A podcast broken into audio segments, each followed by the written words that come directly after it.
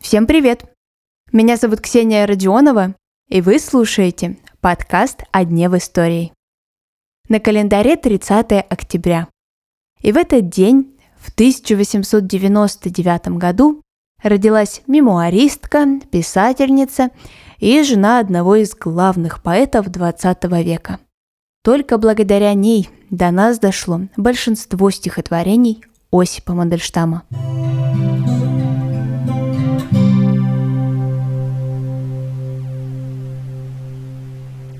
Надежда Яковлевна родилась в Саратове. Отец ее был кандидатом юридических и математических наук, а мать – врачом. Вскоре после рождения дочери семья Хазиных переезжает в Киев. Там Надежда поступает в частную женскую гимназию, а после на юридический факультет Университета Святого Владимира. Сегодня это Киевский национальный университет имени Тараса Шевченко – Учебу девушка не окончила. Пришла революция.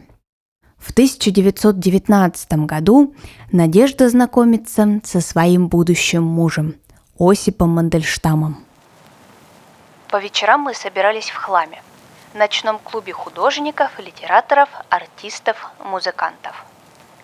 Хлам помещался в подвале главной гостиницы города, куда поселили приехавших из Харькова правителей второго и третьего ранга.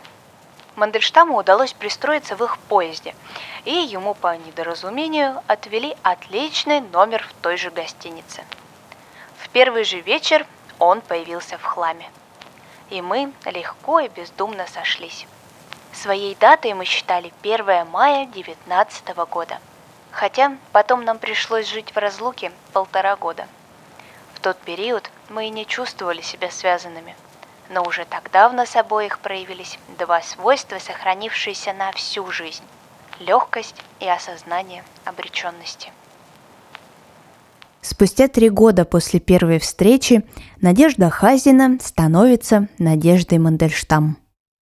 У этой пары долгой и счастливой совместной жизни не было. В 1934 Осипа Емельевича в первый раз арестовали. Отправили в ссылку, но по состоянию здоровья разрешили ему поселиться в Воронеже. Надежда, конечно, поехала за мужем.